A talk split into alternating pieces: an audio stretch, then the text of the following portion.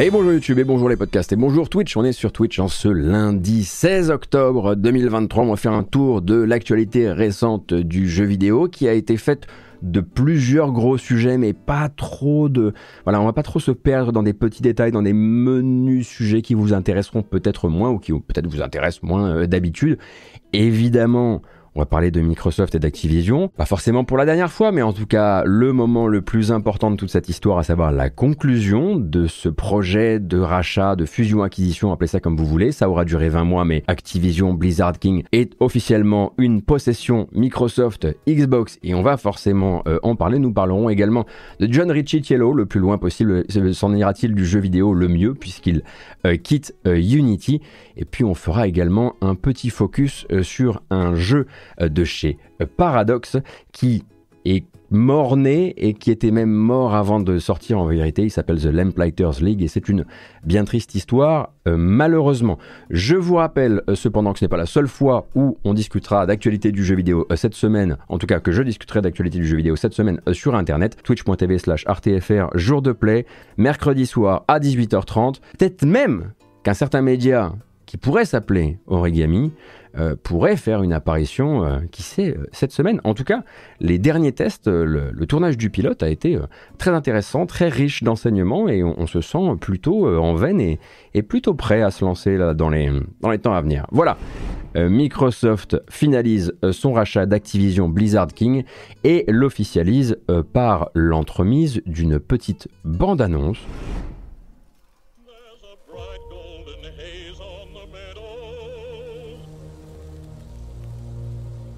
A bright golden haze on the meadow.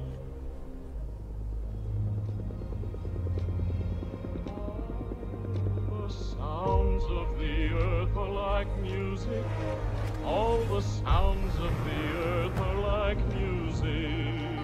The breeze is so busy, don't miss a tree. So, this is home now. Home. Family. That's cute. Si vous croyez une seule seconde que je vais faire une vraie place à une bande-annonce aussi dégoulinante, non, faut pas déconner non plus.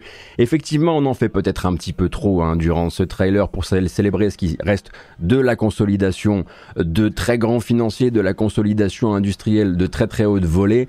Voilà, effectivement, on est sur du bon gros GAFAM qui vous dit bienvenue dans la famille. D'ailleurs, toute la célébration, les différents tweets des différentes personnes un petit peu en pointe chez Xbox et chez Microsoft étaient parfois d'un ton assez particulier, notamment celui de Sarah Bond de chez Microsoft, tweetant simplement « N'abandonnez jamais vos rêves ». Oh là là là là là là, oui, ça va, on sait que vous devenez effectivement par ce rachat la troisième plus grosse entité du monde du jeu vidéo, derrière Tencent, et derrière également, si je ne m'abuse, Sony. Alors le petit plus You tout au bout là, qui fait un petit peu grimacé tout de même. On est bien sûr une grande famille. J'ai failli me sentir presque racheté moi-même par Microsoft. Effectivement, ils le célèbrent ce moment et ils le célèbrent à grandes eaux. Ils ont raison, ça fait très longtemps qu'ils veulent le célébrer. Une transaction à 68,7 milliards de dollars. La plus grosse transaction, le plus gros projet de rachat jamais enregistré dans le monde du jeu vidéo, mais également dans le monde de la tech de manière plus générale. Tout a commencé, ou en tout cas tout s'est finalisé en fin de semaine dernière quand la CMA, le régulateur de la concurrence du Royaume-Uni, a validé le projet de rachat modifié qu'avaient proposé Microsoft et Activision. Et dans la foulée, Microsoft avait officialisé du coup cette fameuse fusion. C'était le tout dernier obstacle entre Microsoft et cette fusion-acquisition, avec donc l'un des plus grands éditeurs de jeux vidéo du monde, pour le rappel, Activision, même si en vérité, techniquement, le régulateur américain, donc l'homologue américain de la CMA, qui s'appelle la FTC, elle n'est toujours pas d'accord, cette FTC, mais le dossier de la FTC n'a pas été vu par la justice américaine comme assez solide pour mériter un caractère bloquant. Donc il reste bel et bien une de procédures même non bloquantes pour Microsoft. Il reste une infime chance que la FTC l'emporte par une série de procédures durant l'année prochaine et qu'il faille désassembler le groupe Microsoft Activision nouvellement formé. Mais je dis ça vraiment pour être factuel, hein. Je sais que c'est une information qu'il est de plus en plus difficile de prononcer sur Internet parce que ça énerve les fanboys. Factuellement, ces procédures existent. On est sur quelque chose de tellement peu probable que ça en devient théorique, mais factuellement, cette procédure, elle existe. Donc, en vérité, on le sait, le dossier de la FTC n'est pas suffisamment solide et il n'était pas bloquant, donc plus de barrière pour Microsoft qui avait les mains totalement libres d'annoncer vendredi après-midi cette finalisation de la fusion. C'est quoi qu'il arrive un instant absolument historique pour le jeu vidéo, pour l'histoire du jeu vidéo, et ce sera assez passionnant d'en mesurer les effets dans le futur. Bien sûr, il y a ce qu'on peut regarder aujourd'hui et ce qui aura du sens être regardé dans 1 an, dans 2 ans, dans 3 ans. Hein. Vous savez que même un groupe comme Zenimax avec Bethesda, eh bien, son rapprochement, la fusion a été officialisée au début de l'année 2021, si je dis pas de bêtises, un truc comme ça. Et pourtant, encore aujourd'hui, on considère les deux entités assez éloignées l'une de l'autre. Donc, il y a des choses qui se font sur un temps très long et encore plus long quand on rachète un aussi gros paquebot que Activision. Parce que quand Zenimax intègre le groupe Microsoft Xbox, on est sur plusieurs milliers d'employés, entre 2000 et 3000 si je ne dis pas de bêtises. Quand on rachète Activision Blizzard King, on rachète 17 000 personnes, entre 17 et 18 000, un truc comme ça, ce qui fait quand même un sacré truc à manœuvrer, à intégrer dans ton organisation. Ça prend du temps, tu ne peux pas débouler comme ça dans les mails et soudain prendre le contrôle des choses. Il faut déjà que ces gens apprennent à se connaître. 17 000 employés, c'est quasiment autant qu'Ubisoft, hein. Il faut bien le comprendre. Bien sûr, la grande différence entre Ubisoft et Activision, même si on va reparler des deux un peu plus tard, c'est qu'Activision génère beaucoup plus de profit qu'Ubisoft pour ce nombre de personnes. Qu'est-ce qu'on rachète quand on achète Activision et qu'on n'est pas uniquement là pour le personnel, pour le talent, pour les savoirs ? On rachète bien sûr Candy Crush, hein. L'une des plus grandes licences du monde du mobile par l'intermédiaire de la branche King. On rachète Warcraft, on achète Diablo, on achète Overwatch, on achète Starcraft éventuellement. Et puis bien sûr Call of Duty, un monstre que Microsoft s'est engagé, pour rappel, à ne pas rendre exclusif à son écosystème Xbox, hein. C'est l'une des promesses qui devait être faite pour que le rachat puisse être validé par les régulateurs des marchés. Ça a été l'un des nœuds des négociations, hein, avec les régulateurs, que ce soit la CMA ou la FTC, mais surtout la FTC quand même. Call of Duty doit non seulement rester multiplateforme, mais il est même censé montrer justement patte blanche en sortant ailleurs, en sortant notamment sur console Nintendo et même sur Switch prochainement. A priori, on parle des plus modernes des Call of Duty, on verra ce que ça va donner. Et ça vaut aussi pour les services de cloud gaming, pour rappel, un autre endroit où Call of Duty ne fichait pas les pieds jusqu'ici, et on va en reparler un peu plus tard, hein. C'est quand même un drôle d'acteur qui fait son apparition pour rendre ça possible. C'est Ubisoft qui va encadrer l'aspect cloud gaming, les droits en cloud gaming des jeux Microsoft, des jeux Activision Blizzard King. Je vois sur le chat plusieurs mentions de Sekiro, et effectivement il fait toujours bon de rappeler que c'est certes Activision qui a édité pour l'Occident Sekiro Shadows Die Twice, jeu From Software, mais la licence appartient à From Software, elle n'est donc pas dans le panier de la mariée à ce moment-là. Donc voilà, quelle retombée désormais pour le centre de la stratégie de Microsoft Xbox ? Eh bien, pour le Game Pass, déjà l'entrée des jeux Activision Blizzard King dans le Game Pass, puisqu'il faut comprendre qu'avant ça, l'éditeur refusait ses productions au Game Pass, hein. Il n'y avait pas de jeu Game Pass, il n'y avait pas de jeu Activision qui rentrait dans le Game Pass tant que les deux entreprises ne s'étaient pas rapprochées. Donc déjà, quoi qu'il arrive, exclusif ou pas exclusif, faire rentrer de telles pointures dans ton catalogue d'abonnement, c'est assez immense. Et on va aussi très probablement voir une affluence progressive de jeux Activision Blizzard qui vont arriver dans le Game Pass, avec bien sûr pas mal de questions à la clé, comme par exemple la manière dont Microsoft entend intégrer World of Warcraft là-dedans, qui a son propre modèle économique, et il faudra voir un petit peu qu'est-ce qu'ils décident de faire autour de ça. Après, il va falloir aussi se montrer un peu patient sur l'arrivée des jeux. Ça demande de l'organisation, ça demande d'événementialiser un petit peu les choses, t'as quand même pas claqué près de 69 milliards de dollars pour ne pas événementialiser les choses. À la fin de l'année, c'est les Game Awards, ça ferait un très joli trailer avec les premiers jeux du catalogue Activision à rentrer dans le service, mais en plus, faudra aussi ne pas se tirer une balle dans le pied d'un point de vue commercial, notamment avec Modern Warfare 3 qui sort début novembre. En fait, les précommandes du jeu, elles battent leur plein actuellement, et personne n'a envie d'encaisser le retour de bâton s'il venait à annoncer une arrivée du jeu dans le Game Pass dès la sortie début novembre, alors qu'actuellement les précommandes sont en cours. Et puis de toute façon, un lancement de Call of Duty, c'est bien trop juteux, tu ne vas pas te le gâcher comme ça, alors qu'on est dans les premières semaines du rachat et que tu n'es pas encore vraiment tenu, ou on n'attend pas encore exactement de toi que tu mettes tes jeux Day One dans le Game Pass. Tu peux prétexter un besoin de te préparer. Et puis c'est d'ailleurs quelque chose que Microsoft a commencé à faire sur le sujet.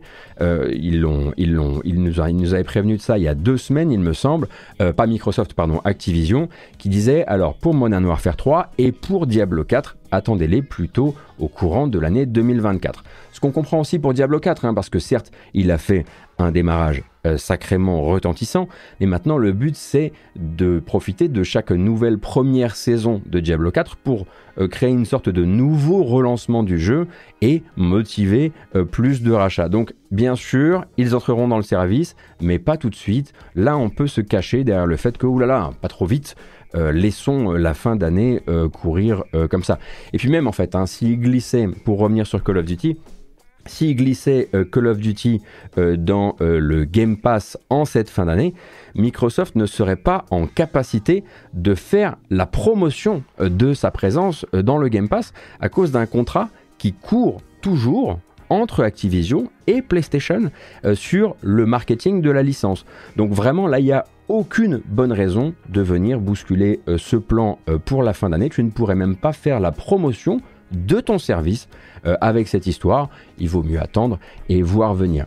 Et puis ensuite, bien sûr, la question un petit peu plus globale, c'est quel avenir pour le Game Pass, pour la régularité de son offre, first party, parce qu'on sait que Microsoft depuis très longtemps promet qu'ils vont y arriver, ils vont réussir à livrer très régulièrement ce jeu first party. Alors il me semble que pendant un temps, ils parlaient d'en livrer un tous les trimestres. Là, on se retrouve quand même avec une immense quantité de studios, tous en train de préparer des trucs, et donc théoriquement, il y aurait de quoi désormais nourrir ce Game Pass avec un peu plus, effectivement, que des belles surprises indé. Ne pas reproduire, en tout cas, l'année 2022 me semble être l'objectif principal pour le Game Pass. Il y aura plein d'autres choses qu'il faudra surveiller à ce moment-là. Est-ce que, à ce moment-là, quand on se retrouve avec un Call of Duty dans son service, quand on se retrouve avec un objet d'une telle attractivité, est-ce qu'on continuera à proposer des deals aussi intéressants aux indépendants ? Est-ce qu'on va moins avoir besoin d'eux ? Est-ce qu'on va avoir besoin qu'ils se conforment à des nouvelles philosophies de jeu ? Parce que forcément, le public du Game Pass va changer. Call of Duty a cette puissance, il peut tout à fait changer les attentes du public du Game Pass dans les temps à venir en faisant entrer de manière assez massive des nouveaux abonnés qui n'ont pas les mêmes habitudes de jeu. Il y a des retombées qui se retrouveront jusqu'à Electronic Arts, Electronic Arts dont on sait très bien qu'il va falloir désormais trouver des amis pour Battlefield, puisque naturellement Microsoft ne peut pas être l'ami de Battlefield dans les temps à venir.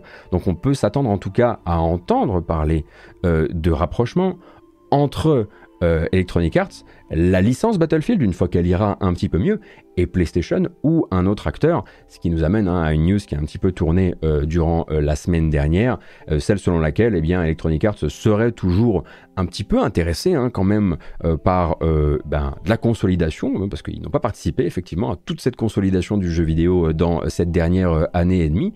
Et puis on sait aussi, ou en tout cas un article de Bloomberg croit savoir que le patron de Electronic Arts, Bob Iger, qui est donc revenu à la présidence de Disney pour relever un peu le nez de tout ça, eh bien recevrait pas mal d'encouragement de son entourage corporate direct pour s'intéresser à un rachat d'Electronic Arts. Alors ça ne veut pas forcément dire Electronic Arts dans son ensemble, puisqu'on rappelle que Electronic Arts a scindé ses activités entre EA Sports d'un côté et EA Entertainment de l'autre. Dans EA Entertainment, vous avez aussi bien Star Wars Jedi Survivor que Battlefield par exemple, et ça pourrait être la bonne réponse, ou en tout cas Electronic Arts pourrait se trouver des nouveaux amis de ce côté-là. Donc les retombées sur l'écosystème même du Game Pass, ça va prendre encore du temps avant qu'on puisse vraiment, ne serait-ce que les prédire, ou même, enfin, il va falloir regarder un petit peu les choses vivre. En revanche, on peut aussi se poser la question des retombées sur le catalogue de Microsoft, le catalogue en tout cas d'Activision Blizzard King. Qu'est-ce qu'on va fabriquer désormais? Est-ce qu'on fabrique encore uniquement ou quasi uniquement du Call of Duty ainsi que les jeux de Blizzard? Est-ce qu'on démobilise certains des nombreux studios qui ont été complètement affrétés sur Call of Duty et rien d'autre, appareillés plutôt sur Call of Duty et rien d'autre, pour peut-être eh bien, laisser à nouveau vivre ce catalogue dormant d'Activision? On pense naturellement eh bien, à Crash Bandicoot, qui oui, c'est assez contre-intuitif, est désormais une mascotte Microsoft. C'est bizarre.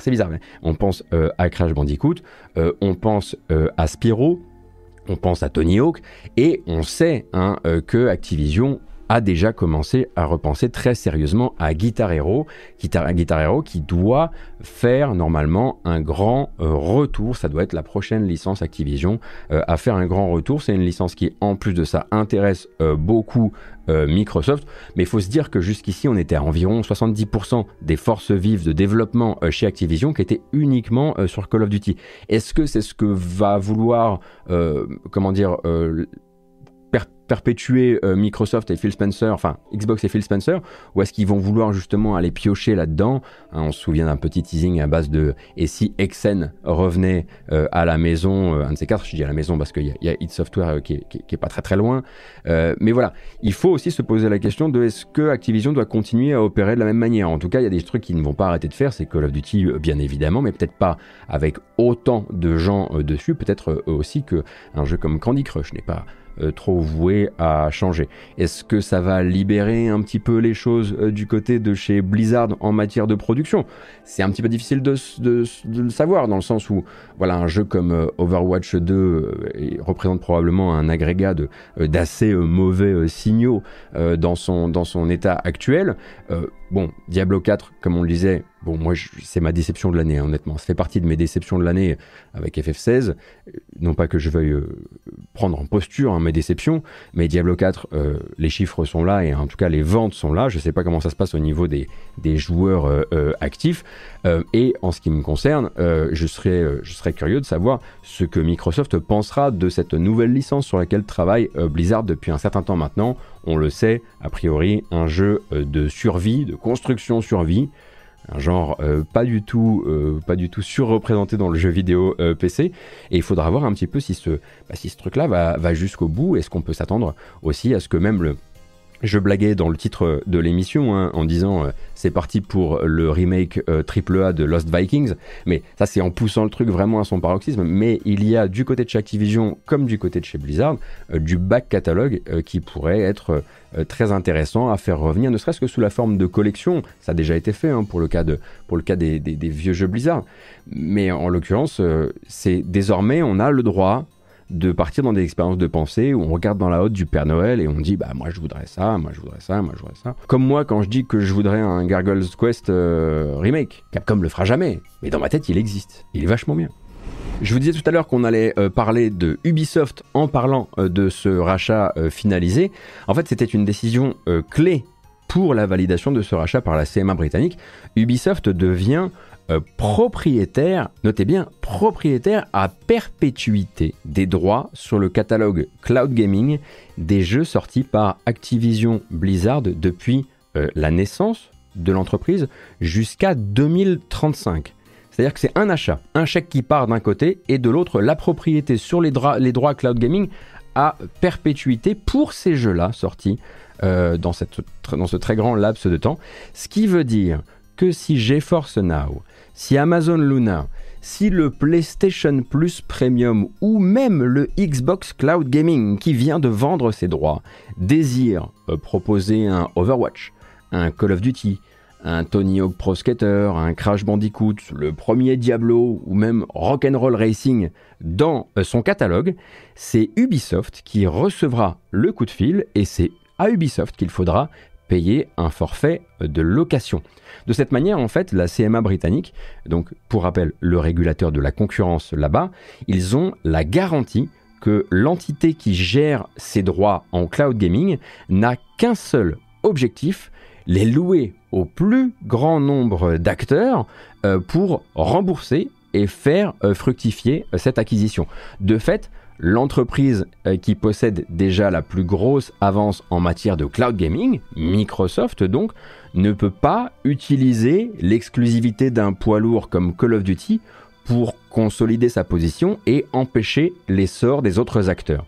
Des gros morceaux, le plus gros morceau en l'occurrence Call of Duty, et sous le contrôle, pour le monde du cloud gaming uniquement, je le rappelle, d'une entreprise qui ne veut qu'une seule chose, eh bien les louer au plus grand nombre, ce qui en fait finalement un truc qu'on retire de l'équation, ça ne devient l'exclusivité de personne, et ça devient le grand plaisir d'Ubisoft. Et oui, j'ai bien dit Ubisoft, hein, je sais que c'est pas évident pour tout le monde si vous n'avez pas tout suivi de ce rachat, mais au moment où Microsoft et Activision ont compris qu'ils étaient à ça de recevoir une acceptation de la CMA britannique et qu'il fallait, ma foi, trouver une manière de se délester des droits du cloud gaming, eh bien c'est à Ubisoft qu'ils ont décidé de les confier.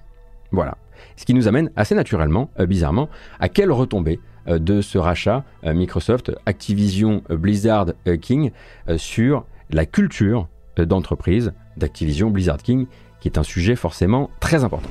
C'est l'un des points qui ont permis à Microsoft de se poser aussi en sauveur, dans ce qui reste surtout un grand moment de consolidation à but capitaliste, hein, qu'on soit très clair sur le sujet, c'est cette faillite de la culture d'entreprise d'Activision Blizzard, les enquêtes pour harcèlement sexiste, les agressions sexuelles et bien sûr ce système de protection des intérêts des agresseurs. Le problème, il est systémique, il est ultra documenté, il remonte jusqu'au PDG de l'entreprise Bobby Kotick et c'est même l'un des facteurs qui a conduit à la dévaluation progressive de l'action Activision.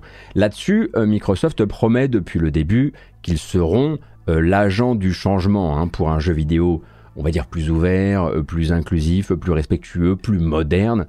Bref, ce jeu vidéo hein, que Xbox essaie d'incarner au mieux ces dernières années, histoire de se distancier un maximum de son ancienne image, qui est une ancienne image un peu bon gros bro, plutôt ricain par essence, mais bon gros bro, il y en a partout. Hein. Donc on nous a promis, en tout cas, on nous a laissé entendre qu'il y aurait une forme de ménage. Mais le ménage, ça prend du temps. Surtout quand on vient d'acheter une boîte qui fait presque la taille d'Ubisoft, comme je le disais tout à l'heure, en matière d'effectifs.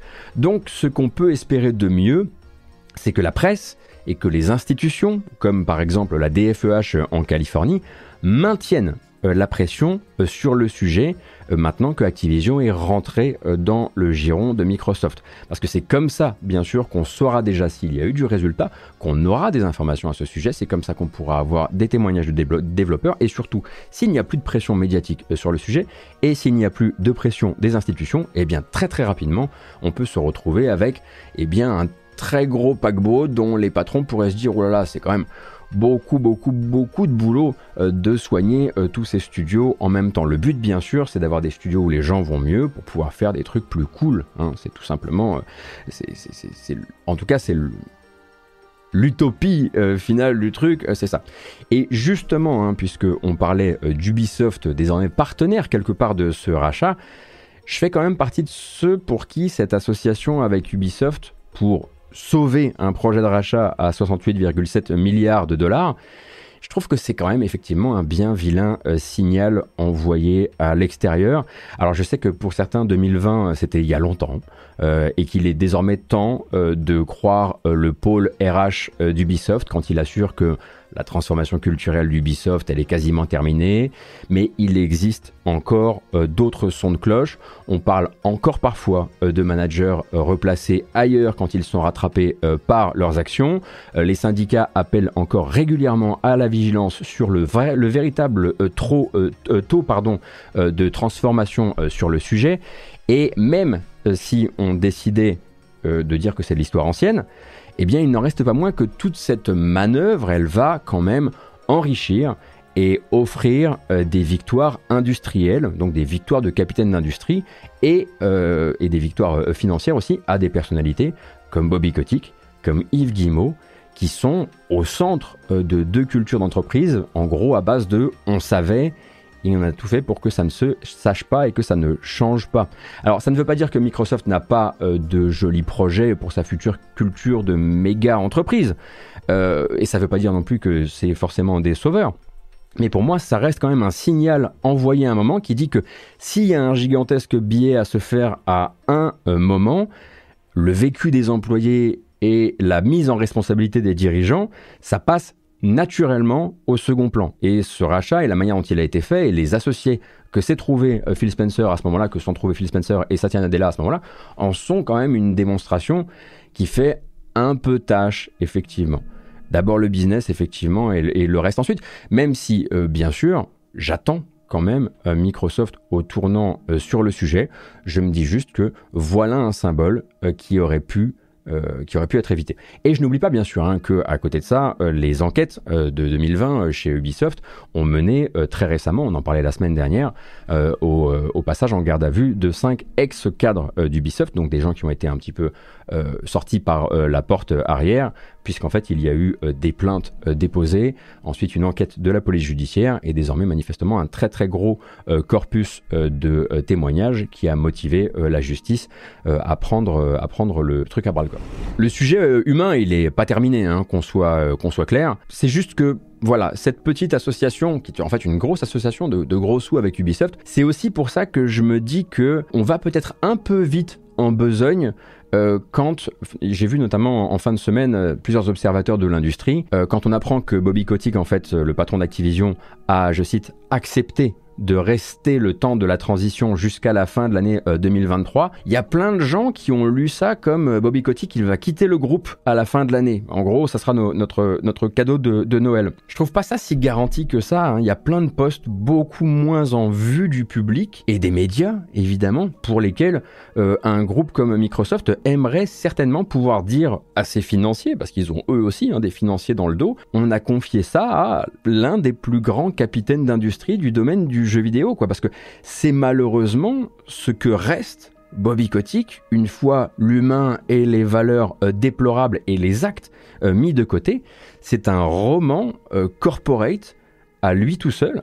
Alors certes, un roman corporate qui a encore des affaires au cul, bien sûr, et peut-être effectivement que Microsoft n'aimerait pas se retrouver avec l'un des grands cadres de son entreprise, de son groupe au global, convoqué au tribunal dans quelques mois par le département des droits civils californien, puisqu'il y a encore une enquête dans laquelle il est mis en cause. Ça doit forcément jouer dans la balance, mais pour l'instant, je m'emballe pas trop sur son éviction sous 3 mois. J'attends de voir et je me laisse la possibilité d'être surpris en mal, parce que le groupe Microsoft c'est très grand et parce qu'il pourrait très bien se retrouver dans une case où il est très très valorisé et où on ne le voit plus jamais. Après peut-être qu'il a envie d'autre chose, Puis bon, il me semble qu'il siège encore à je sais pas combien de conseils d'administration, mais lui quoi qu'il arrive, quand il sort son roman corporate, il le vendra très très bien. Et il restera profession PDG, ça il faut pas se... Une fois qu'il aura pris ses 400 millions de parachutes d'Orez. Ça blague sur le chat à base de, en ce moment, Unity cherche un CEO, on en parlera tout à l'heure, et PlayStation aussi, par pitié que ça ne nous tombe jamais dessus. J'attends cependant encore de voir autre chose à propos du futur ménage potentiel dans les grands cadres de Activision Blizzard King, et ça conserve ça concerne la garde rapprochée de Bobby Kotick.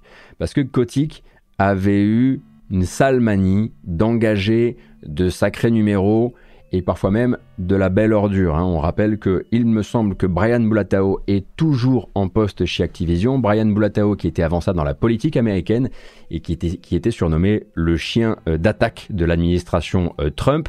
On pense à son ancienne directrice de la communication, on pense à sa nouvelle directrice de la communication, Lulu Cheng-Messervi, qui est donc une personne avec des méthodes et des prises de position qui semblent assez loin de l'idée qu'on se fait du Xbox d'aujourd'hui. Et je serais très curieux de savoir en fait à quel point ce top management d'Activision va aller se planquer au sein de Microsoft ou non.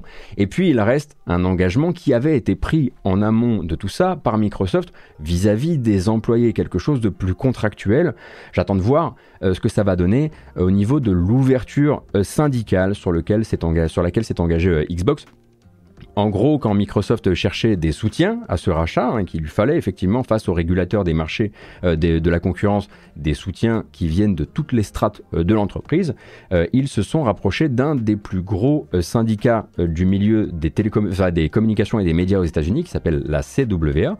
Et la CWA, donc, il était en gros, le but c'était de leur vendre un Activision Blizzard King qui serait mieux traité avec eux aux commandes qu'avec Bobby Kotick et ses sbires. On était pile durant les premières initiatives syndicales au sein d'Activision, qui se passaient assez mal, pendant que Activision en fait jouait le mauvais flic et combattait chaque vote pour la création d'une section syndicale vraiment bec et ongle. Microsoft, à ce moment-là, s'était engagé à ne pas bloquer les initiatives et les regroupements syndicaux à venir au sein de sa future branche Activision Blizzard si le rachat était finalisé. Et à ce moment-là, effectivement, la CWA avait écrit une lettre de soutien à ce rachat en se disant « Ok, Microsoft, on vous a connu dans la lutte antisyndicale pendant 20 ans, mais là, vous êtes prêt à signer un papier qui laisserait n'importe qui dans un studio Activision Blizzard King se syndiquer sous votre règne, et ça, forcément, ça nous intéresse. » Coïncidence rigolote qui n'en est peut-être pas une, c'est pile poil ce moment-là qu'ont choisi une centaine d'employés de la QA de Zenimax qui se sont dit « Oh là là, attendez, vous êtes chaud des syndicats en ce moment, eh ben on y va ». Et même si c'était pas un studio Activision Blizzard, et même si c'était un studio Zenimax, eh bien Microsoft à ce moment-là laisse faire. Voilà, c'est certes en dehors du périmètre de son accord signé avec la CWA, mais d'un point de vue de l'image à l'extérieur, ils n'avaient pas trop le choix. Et je pense qu'à ce moment-là, effectivement, les syndiqués de Zenimax ont eu le nez extrêmement creux de le faire. À ce moment-là, ça participait aussi d'une situation un peu plus globale où Microsoft disait qu'il commençait à s'intéresser un peu plus à s'ouvrir à la question sans forcément avoir mis ça sur contrat comme avec Activision Blizzard. Maintenant que le rachat est véritablement acté, est-ce que Microsoft restera aussi ouvert à tout ça ou est-ce que ça va se réduire uniquement à la portion contractuelle des choses avec Activision Blizzard King et personne d'autre? Donc voilà, ça c'est encore une question qu'il va falloir se poser, comme quelques autres. On pourrait s'attarder sur la partie, le business du mobile, pour s'en aller un petit peu de la question humaine et sociale et plus sur vraiment revenir sur le business. Candy Crush, Hearthstone, c'est des jeux qui ont une force de frappe assez terrible et c'est également une tête de pont directement dans le jeu mobile que Microsoft s'est engagé, a promis aux régulateurs d'utiliser pour venir proposer un troisième pouvoir à côté de Apple, à côté de Google. Ils ont dit aux régulateurs, sous notre contrôle, avec King et avec toutes nos licences, on fabriquera un App Store alternatif. Et les App Store alternatifs, il y a encore peu de temps, on ne pouvait pas en installer sur un certain mobile à la pomme, mais désormais, à cause d'une intervention de l'Union européenne qui est toute fraîche, qui est toute neuve, ces App Store alternatifs vont pouvoir être installés et Microsoft s'est engagé justement à créer ce contre-pouvoir, si on peut dire, parce que c'est pas non plus David contre Goliath, on va pas... Hein, donc dans les temps à venir, on risque effectivement de voir le monopole, l'écosystème monopolistique d'Apple concurrencé sur ses propres appareils par un store comme celui de Microsoft. Et ça, c'est une conséquence directe du rachat. Je vous propose qu'on continue, parce qu'honnêtement, on n'a pas plus de choses à se raconter sur le sujet pour le moment. Les faits sont là, d'autres les ont beaucoup mieux articulés que moi, notamment une personne sur le chat qui pourrait tout à fait faire sa publicité sur le chat et balancer tous les formats qui avaient été préparés sur le sujet, sachant que je mettrai également ça dans la description de la vidéo, parce que le travail, quand il est bien fait, il faut qu'il soit partagé. Il va oser, je lui demande d'oser. Et je vous propose de continuer et de parler un petit peu de PlayStation et de PlayStation 5 et de PlayStation 5 Slim, avec une très courte bande-annonce de 20 secondes, après laquelle on discutera des nouveaux formats de PlayStation 5 qui vont remplacer les autres.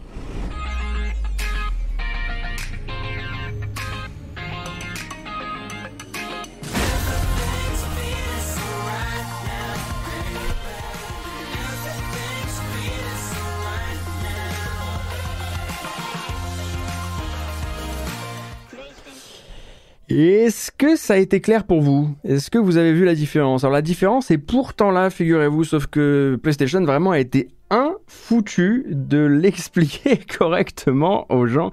Il a fallu que ce soit les gens qui fassent des comparatifs en prenant la taille du lecteur de Blu-ray comme référence pour voir que la PlayStation 5 via cette version Slim avait effectivement changé de taille et changé d'épaisseur aussi.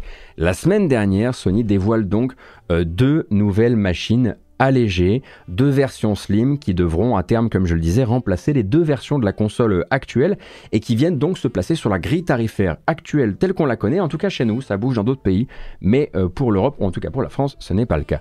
On parle globalement d'une cure d'amincissement, puisque vous vous en doutez, les performances ne sont pas supposées bouger ici. Il est écrit slim, pas pro. Il n'y a que le stockage et l'interface USB qui sont modifiés.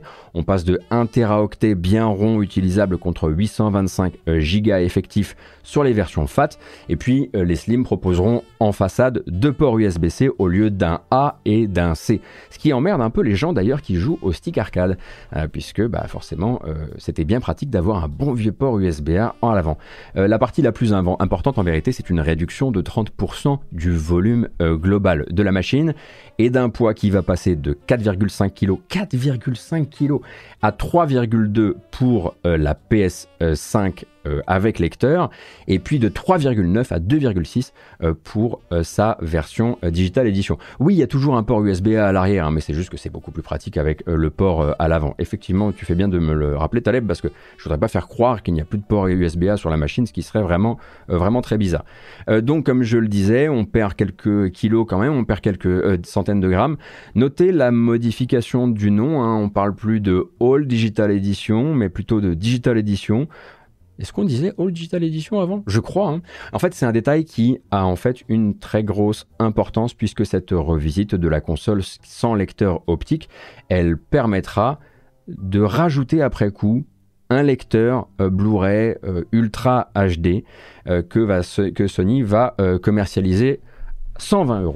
C'était pas All Digital. All Digital, c'est chez Microsoft. Je m'en mêle les pinceaux. Bref, l'important, c'est que maintenant, la Digital Edition de la PS5 Slim vous proposera ensuite de rajouter un lecteur si vous le désirez. Un lecteur vendu vraiment une bagatelle, comme je le disais, 120 €, 80 $, mais 120 €. Ainsi va la vie.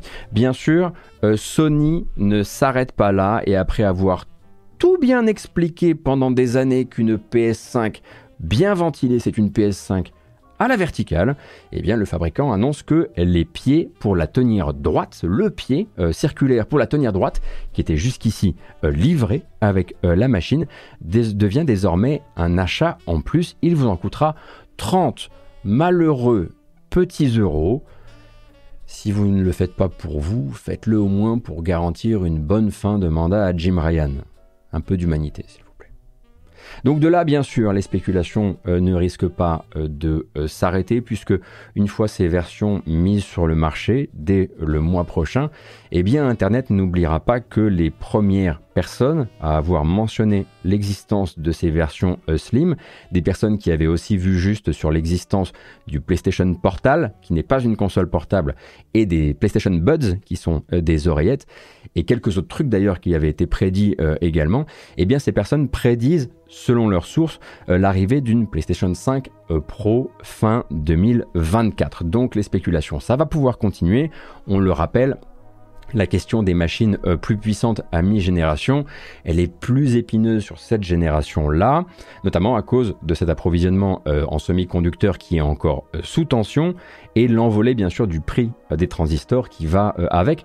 Donc de ce côté-là, on va rester bien assis et attendre de voir comment PlayStation entend la jouer dans l'intervalle. On peut bien sûr embrasser les très très gros fans de PlayStation et les très très gros fans de Spider-Man. On embrasse donc les États-Unis qui se sont peut-être laissés tenter par ces petites plaques de façade PlayStation 5 Spider-Man 2 qui vont voir dans 2 semaines l'arrivée de nouveaux modèles de consoles avec lesquels elles ne sont pas compatibles. Je trouve ça très précipité comme manière de faire. Mais bon, le streaming de jeux PS5 lui aussi arrive, figurez-vous. Pour bien sûr un certain nombre de titres triés sur le volet et pour bien sûr les abonnés du PlayStation Plus Premium. Pendant qu'on parle de PlayStation, autant tout mettre dans le même sac, hein. Là en l'occurrence, pour rappel, le streaming via le PlayStation Plus Premium, ça se limitait à une sélection de jeux rétro ainsi qu'à des jeux PlayStation 4. Mais à partir du 23 octobre, tout ça, ça va changer. On parle de Spider-Man Miles Morales, on parle d'Horizon Forbidden West, on parle de Ratchet & Clank Rift Apart, de God of War Ragnarok, de Ghost of Tsushima, la version PS5, de Resident Evil 4 Remake, de Final Fantasy VII Remake également. Ce ne sont que quelques-uns des, et là je les cite, centaines de jeux PlayStation 5, en gros de version PlayStation 5, qu'on pourra streamer directement depuis les serveurs de Sony, avec un affichage qui pourra monter jusqu'à 4K et 60 FPS. La première question qui vient à ce moment-là, c'est « Ok, mais je pourrais le faire depuis quel dispositif ?» Eh bien uniquement depuis une PS5. C'est-à-dire que c'est pas depuis un PC, c'est pas depuis une tablette non plus. C'est uniquement si vous n'avez pas envie de télécharger les 120 Go du prochain Call of Duty.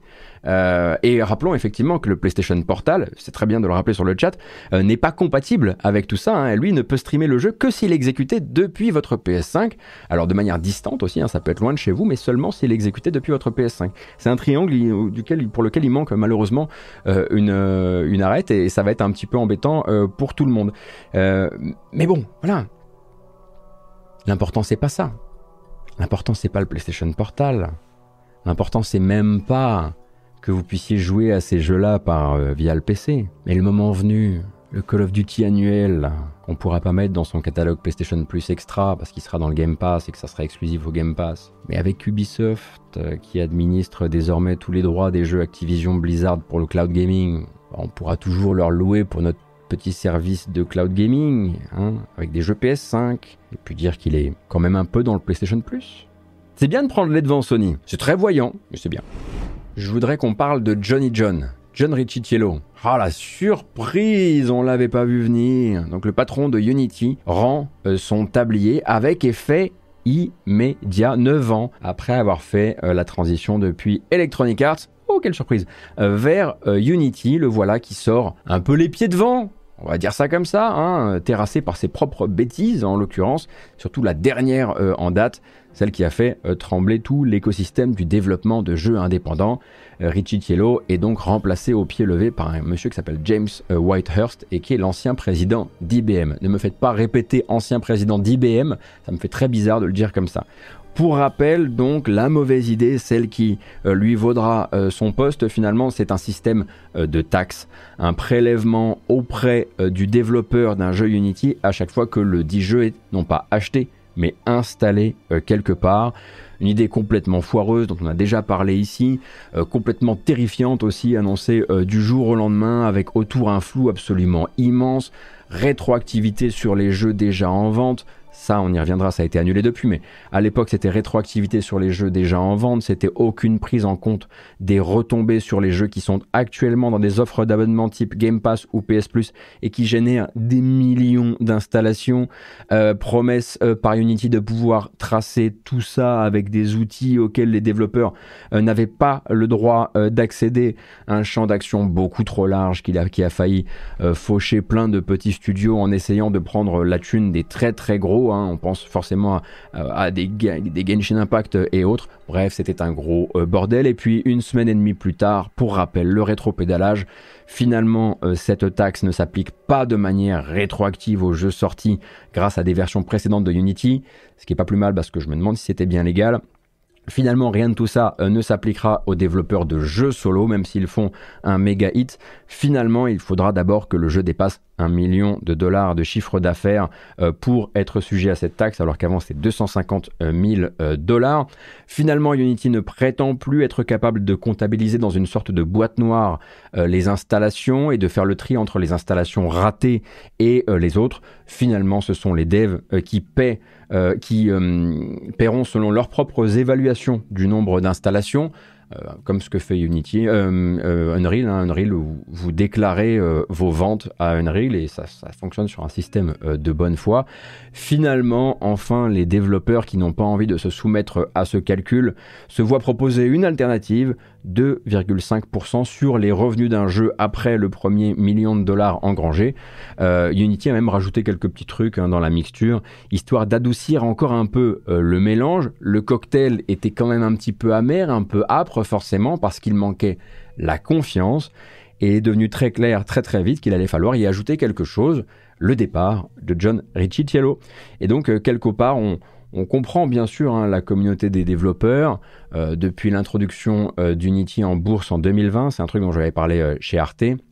John Riccitiello, il n'a vraiment que le cours de l'action Unity en tête, il pense tout à court terme, il rachète des trucs très sexy mais très chers qui vont venir alourdir Unity plutôt que de construire une offre qui soit capable de venir justement se rémunérer proprement sur les gros succès du moteur, Genshin Impact, Pokémon Go et quelques autres comme ça. Et à chaque fois que John Riccitiello l'ouvrait, il érodait un peu plus cette confiance déjà très entamée entre Unity et les développeurs qui utilisent le moteur. On se souvient des liens pas toujours très clairs entre Unity et l'armée américaine. Il y avait aussi eu l'épisode des développeurs qui sont, je cite, et là je cite John Riccitiello, de putain d'idiots, de putain de débiles peut-être à voir, s'ils ne pensent pas leur jeu autour des microtransactions. Le métaverse, John il adore, l'IA, John il adore évidemment, les promesses de ne pas toucher aux effectifs de l'entreprise après tel ou tel rachat, il adore également, et puis finalement on licencie 200, 300, 500, 600 personnes, ça fait partie de sa manière de travailler. Donc je vous conseille aussi de vous intéresser à ces années aux commandes d'Electronic Arts entre 2007 et 2013. On est non seulement sur un gros winner, mais aussi sur un mec dont les mandats semblent toujours se terminer sur des pertes financières exceptionnelles et gigantesques. Alors bon, dans le cas d'Electronic Arts, c'était un peu particulier parce que tout le monde perdait beaucoup de blé à cette époque, mais je vous recommande vraiment le portrait qu'a fait Oscar Lemaire de John Riccitiello sur son site Ludostri. Là encore, je mettrai le lien dans la description.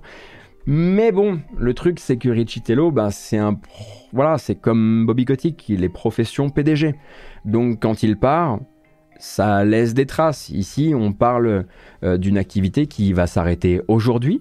Il y a déjà quelqu'un qui a pris les rênes de l'entreprise à sa place, mais un contrat qui va déjà premièrement courir jusqu'à avril, avec un plein salaire évidemment, après quoi il faudra encore compter son immense parachute doré évidemment, et parce que c'est ça aussi la beauté de cette classe de héros, c'est que même quand on terrorise toute sa clientèle, même quand on envoie son entreprise dans le mur à ce point-là, eh bien on ne se fait pas retirer ses bonus de sortie, quoi. C'est assez magique, on part avec sa dignité, très probablement une sorte de grand roman qu'il pourra aller compter à une autre entreprise pour entrer directement au poste de PDG, parce que finalement, au lieu de parler des pertes exceptionnelles, on parlera du nombre d'utilisateurs de Unity qui a explosé durant son mandat, et finalement, bah voilà, lui continue effectivement à engranger les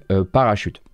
Reste que Riccitiello dehors, c'est quand même un truc important pour notamment les développeurs et les développeuses qui ne peuvent pas changer de moteur du jour au lendemain pour plein de raisons, pour des raisons financières, pour des raisons de connaissances, pour un mix de tout ça, et qui aimeraient simplement pouvoir bosser sans regarder constamment par-dessus leur épaule pour savoir s'ils vont se faire planter dans le dos par ce qui est censé être un partenaire de travail.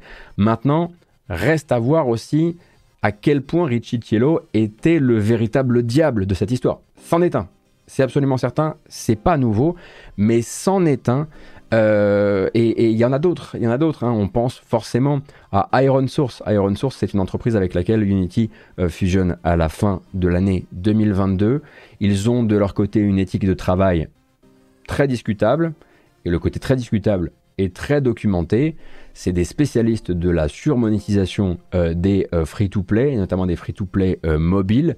Et il y a des rumeurs qui laissent penser que c'est notamment le patron d'Iron Source qui arrive au moment de la fusion au conseil d'administration de Unity, qui serait finalement le véritable visage de cette tentative de braquer les développeurs du jour au lendemain. Donc est-ce que Unity est sorti d'affaires ? Ça, c'est le temps qui va nous le dire. Est-ce que l'entreprise peut renouer avec ses valeurs de base et avec sa mission de base, à savoir démocratiser le développement de jeux vidéo? Ça, c'est le temps qui va nous le dire. En attendant, la communauté des gens qui travaillent sur Unity et qui n'ont pas le choix pour le moment peut forcément dormir un petit peu plus tranquille. L'un des diables de ce machin-là a été terrassé, ou en tout cas va aller terroriser d'autres gens ailleurs.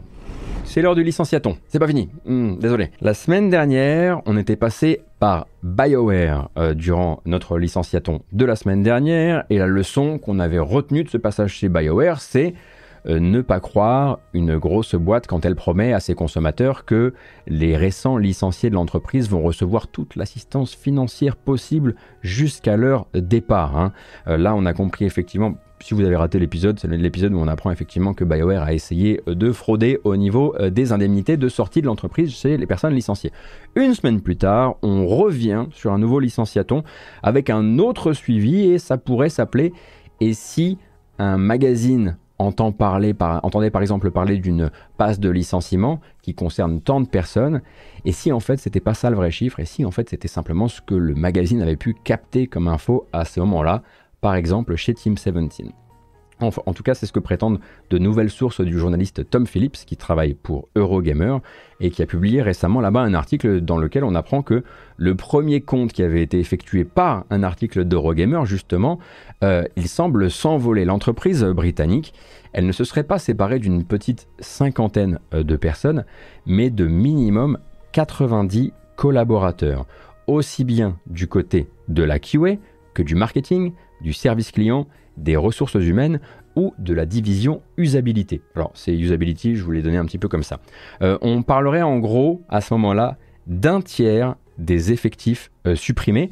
Un compte si inquiétant que Eurogamer a fini par être contacté par des studios qui ont un jeu bientôt édité chez Team 17 et qui s'inquiètent actuellement de la capacité de leur éditeur à jouer son rôle correctement dans les mois à venir, avec moins 30% de son effectif. Il faut dire que aucun de ces développeurs qui sont des partenaires n'avait été prévenu avant que Eurogamer ne pousse par son article la direction de Team 17 à officialiser cette restructuration, hein.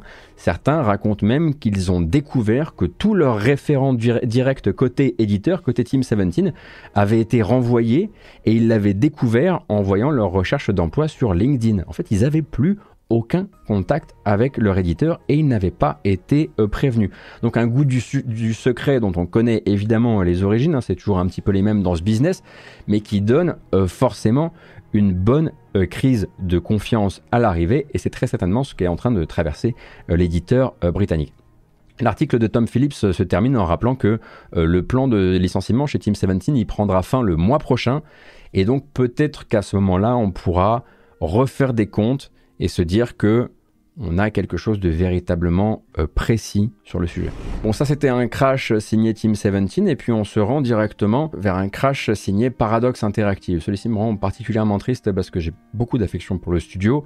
Alors, Paradox rentre avec un certain panache dans notre licenciaton de cette fin d'année. L'histoire pour nous, elle commence avec le teasing tout d'abord, et puis la communication, et puis la sortie le 3 octobre dernier de The Lamplighters League, le nouveau jeu du studio néerlandais Harebrained Schemes. Hein, pour vous remettre un peu dans le bain, ce sont les créateurs de la trilogie Shadowrun, mais aussi de Battletech qui sort en 2018.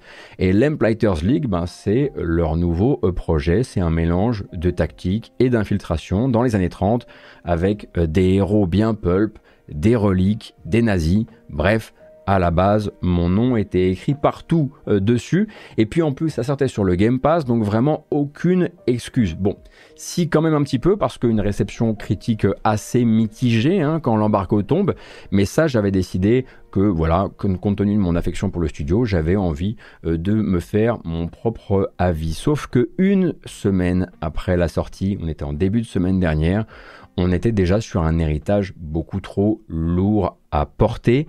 Une semaine, c'est le temps qu'il aura fallu à Paradox pour décréter que le jeu était un échec commercial. Alors, ça n'a pas l'air très intuitif dit comme ça, mais il faut comprendre que les éditeurs en fait utilisent des modèles prédictifs assez bien documentés pour savoir très vite, grâce à la semaine de lancement d'un jeu, à quelle ligne de vie on peut s'attendre.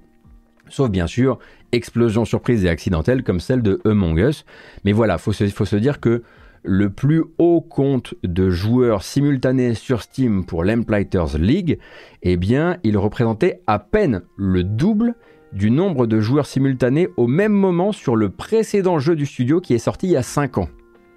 Vous voyez un petit peu à quel point ça peut coincer. Alors, bien sûr, il y a l'embouteillage de fin d'année, l'embouteillage de l'année, hein, de manière plus générale d'ailleurs en termes de jeux vidéo, la réception pas top, une communication, j'allais dire bien trop discrète, mais en fait il faudrait dire inexistante, qui fait que la plupart des gens qui sont, ne serait-ce qu'ils sont intéressés par les jeux de tactique, par les jeux paradoxes, ne serait-ce que eux sont pas au courant.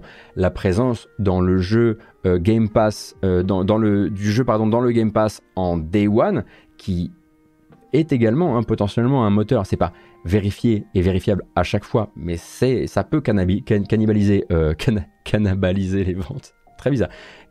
Cannabisiser les ventes. Je voulais dire bien sûr cannibaliser les ventes. Et donc ça fait tout ça un vilain cocktail qui fait que Paradox annonçait à ses actionnaires le 11 octobre, alors que le jeu était sorti le 3 octobre, que le coût du développement du jeu ne pourrait pas être recoupé et qu'il fallait s'attendre à une perte de $23 millions, l'équivalent de $23 millions. Quelques heures après cette annonce, il y a une personne qui se présentait comme un ancien du studio qui a publié sur le forum Resetera qu'en fait Lamplighters League partait plus ou moins perdant, dans la mesure où le studio Harebrained Schemes, qui est donc une filiale de Paradox, aurait licencié 80% de ses effectifs en juillet, 4 mois avant la sortie du jeu. Un chiffre que Paradox n'a pas confirmé, alors qu'ils ont tout de même confirmé que des licenciements avaient bel et bien eu lieu en juillet. Dans ces mêmes indiscrétions sur Resetera, cet ancien du studio explique qu'un second Battletech avait été pitché, mais que cette licence, elle nécessitait de payer des royalties, hein, puisque ça appartient à d'autres que Paradox, et que Paradox préférait les faire bosser sur une licence que eux puissent, en tant qu'éditeurs, posséder ensuite. Le résultat, du coup, c'est un titre avec des soucis dont on ne sait pas exactement s'il pourra ne serait-ce que bénéficier des correctifs nécessaires, et très certainement un studio de plus sur la paille d'ici la fin de l'année. Bien sûr, on attend encore la communication officielle de Harebrained et j'en reparlerai à ce moment-là, mais si vous avez essayé le jeu, acheté le jeu ou pris le jeu sur le Game Pass et que vous l'avez trouvé lacunaire, on ne peut pas ne pas mettre dans la balance ou garder en tête l'idée qu'ils aient pu terminer le développement, les 4 derniers mois du développement, avec 80% des gens en moins.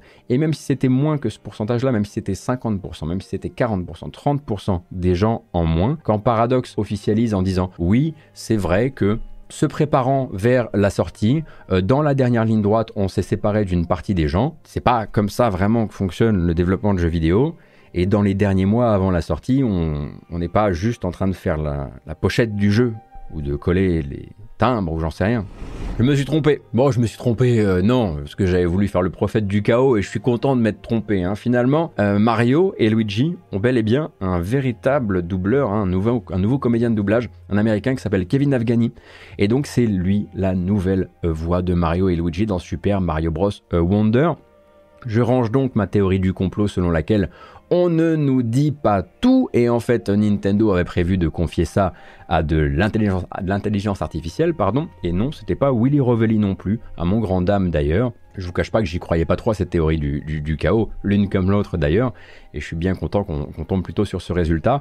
Il faut dire que cette culture du secret très exacerbée chez Nintendo, elle rendait tout ça très suspicieux, hein, puisqu'il refusait de donner le nom du doubleur avant la sortie, très probablement pour éviter les leaks. Officiellement, c'était « vous verrez dans les crédits ». Sauf que c'est pas vraiment si simple.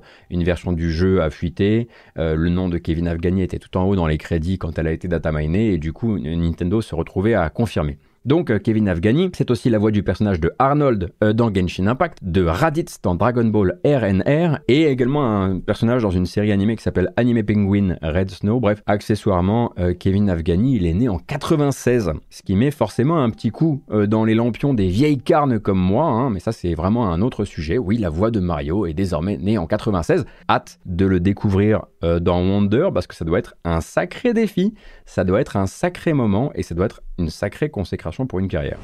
Quelques brèves rapidement, on va pas prendre plus de temps hein, honnêtement, on va même pas regarder de bande-annonce aujourd'hui, vous aurez qu'à les venir sur Arte FR, vous verrez, on les regardera là-bas. D'abord, dans les brèves, Tom Clancy's Cross Defiant ou X Defiant, même maintenant il n'y a plus de Tom Clancy, donc on va l'appeler X Defiant, et repousser ce de manière indéfinie dans le temps, ce qui peut vouloir tout et rien dire. Hein. On a vu des repoussés indéfiniment qui finalement sortent 3 semaines plus tard. En gros, il y a eu un test grandeur nature durant le 28, autour du 28 septembre, qui a révélé des gros problèmes techniques assez nouveaux qui empêchent en fait le jeu de remplir son contrat, notamment en matière de mouvement. Si vous avez un petit peu raté les épisodes précédents, figurez-vous qu'il s'agit actuellement du shooter Ubisoft le plus hypé. Hein. Donc c'est un souci de gameplay qui nécessite effectivement une attention très particulière, mais qui tombe peut-être aussi un peu à pic quand, disons que tu sens effectivement que X-Defiant, ça se présente depuis longtemps comme une alternative à Call of Duty, avec la promesse d'un retour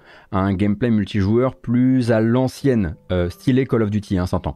Et donc une promesse qui a vraiment fait mouche durant les bêtas et qui mérite d'être exploité de la bonne manière par Ubisoft et par l'équipe de Mark Rubin. Mais ça ne justifie pas non plus de se lancer en frontal contre Modern Warfare 3 si on peut l'éviter. Donc, s'il y a un petit souci, s'il y a un petit bug, si on peut améliorer quelque chose de cool et qu'en plus on peut se décaler par rapport à Call of Duty, faisons-le. Je vous rappelle hein, que le jeu avait raté sa certification console, ce qui n'a rien à voir. En gros, la certification console, c'est plutôt comment le jeu se comporte dans l'écosystème d'une console. Est-ce qu'il est bien branché au succès? Est-ce qu'il est bien branché au chat en ligne? Ce genre de choses. Ça, c'est pas du tout ce qui fait qu'il est repoussé. C'est ce qui fait qu'il a dû se repousser de quelques semaines au début du mois de septembre. Ça arrive tous les jours de voir des jeux rater leur certification par les consoliers. Et d'ailleurs, le studio en avait profité pour publier une petite missive très rapide qui permettait de comprendre un petit peu comment ça fonctionne, comment on fait certifier son jeu par les consoliers, ce qu'ils regardent, ce qu'ils ne regardent pas. En l'occurrence, ils ne regardent pas les bugs, ils ne sont pas là pour voir si c'est agréable de jouer au jeu. Il faut juste qu'ils fonctionnent, qu'ils soient en conformité avec le reste de l'écosystème. Et puis, c'était assez cool, effectivement, d'avoir ce tout petit coup d'œil dans ce qui constitue une partie du travail d'un release manager. Fort heureusement, un release manager, ça ne fait pas que ça. On continue avec une deuxième news et on va parler de Housemarque. Alors j'aurais dû vous en parler début du mois d'octobre, hein, parce que ça fait un bout de temps qu'elle est sortie, mais je voulais quand même la placer et je n'arrivais pas à la placer au bon moment.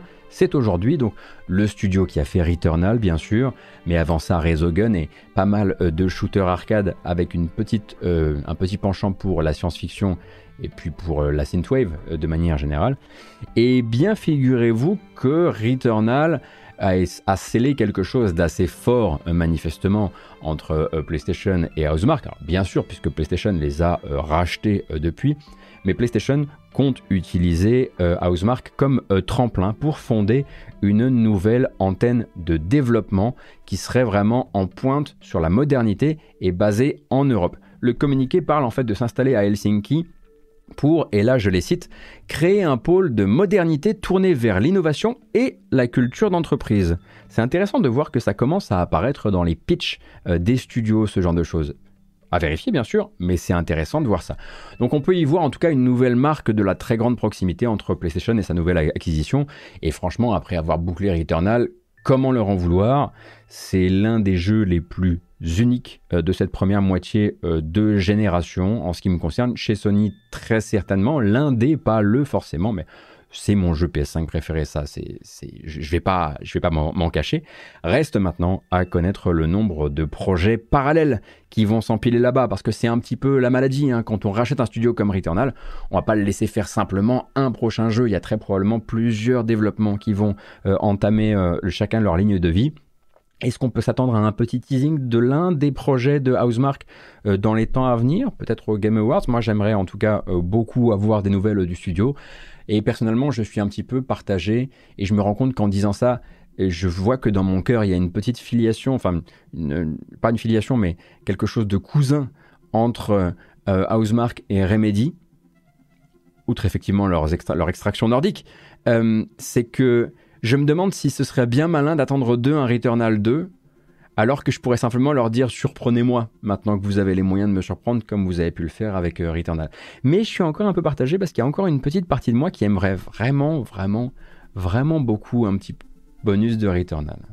Un genre de Returnal, pas mal comme idée, tiens. On se rend à Bordeaux et on espère qu'on a eu droit à du bon champagne chez Ubisoft Bordeaux qui vient d'offrir au groupe Ubisoft son meilleur démarrage sur console de nouvelle génération avec Assassin's Creed Mirage, figurez-vous. Si on en croit en tout cas les comptes réseaux sociaux de la franchise, ce qui est quand même pour rappel une parenthèse à l'ancienne dans les Assassin's Creed, elle a réuni en une semaine de lancement autant de joueurs qu'on avait réunis sur leur semaine de lancement Assassin's Creed Origins et Assassin's Creed Odyssey, ce qui doit faire bien sûr tout drôle aux développeurs de Ubi Bordeaux qui étaient là justement au tout début quand ça n'était encore qu'un DLC pour Assassin's Creed Valhalla avant d'évoluer en autre chose.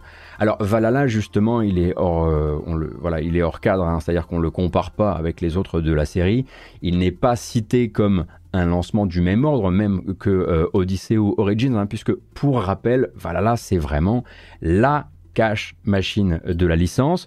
Sa success story, en fait, elle a commencé dès le lancement, dans une conjoncture qui était ultra favorable. On était sur le lancement des Xbox Series, ça a été l'un des jeux du lancement de la Xbox Series, et puis on était effectivement toujours sur une crise sanitaire, avec pas mal de gens qui restaient encore beaucoup chez eux. À l'époque, Ubisoft avait quand même déclaré que le jeu, donc Valhalla, avait attiré 2 fois plus de joueurs que Odyssey sur sa première semaine, donc vraiment on le met de côté et on arrête de le comparer aux autres. On le comparera peut-être au prochain gros Assassin's Creed, mais pour le moment, ça reste quand même un sacré mastoc, pardon.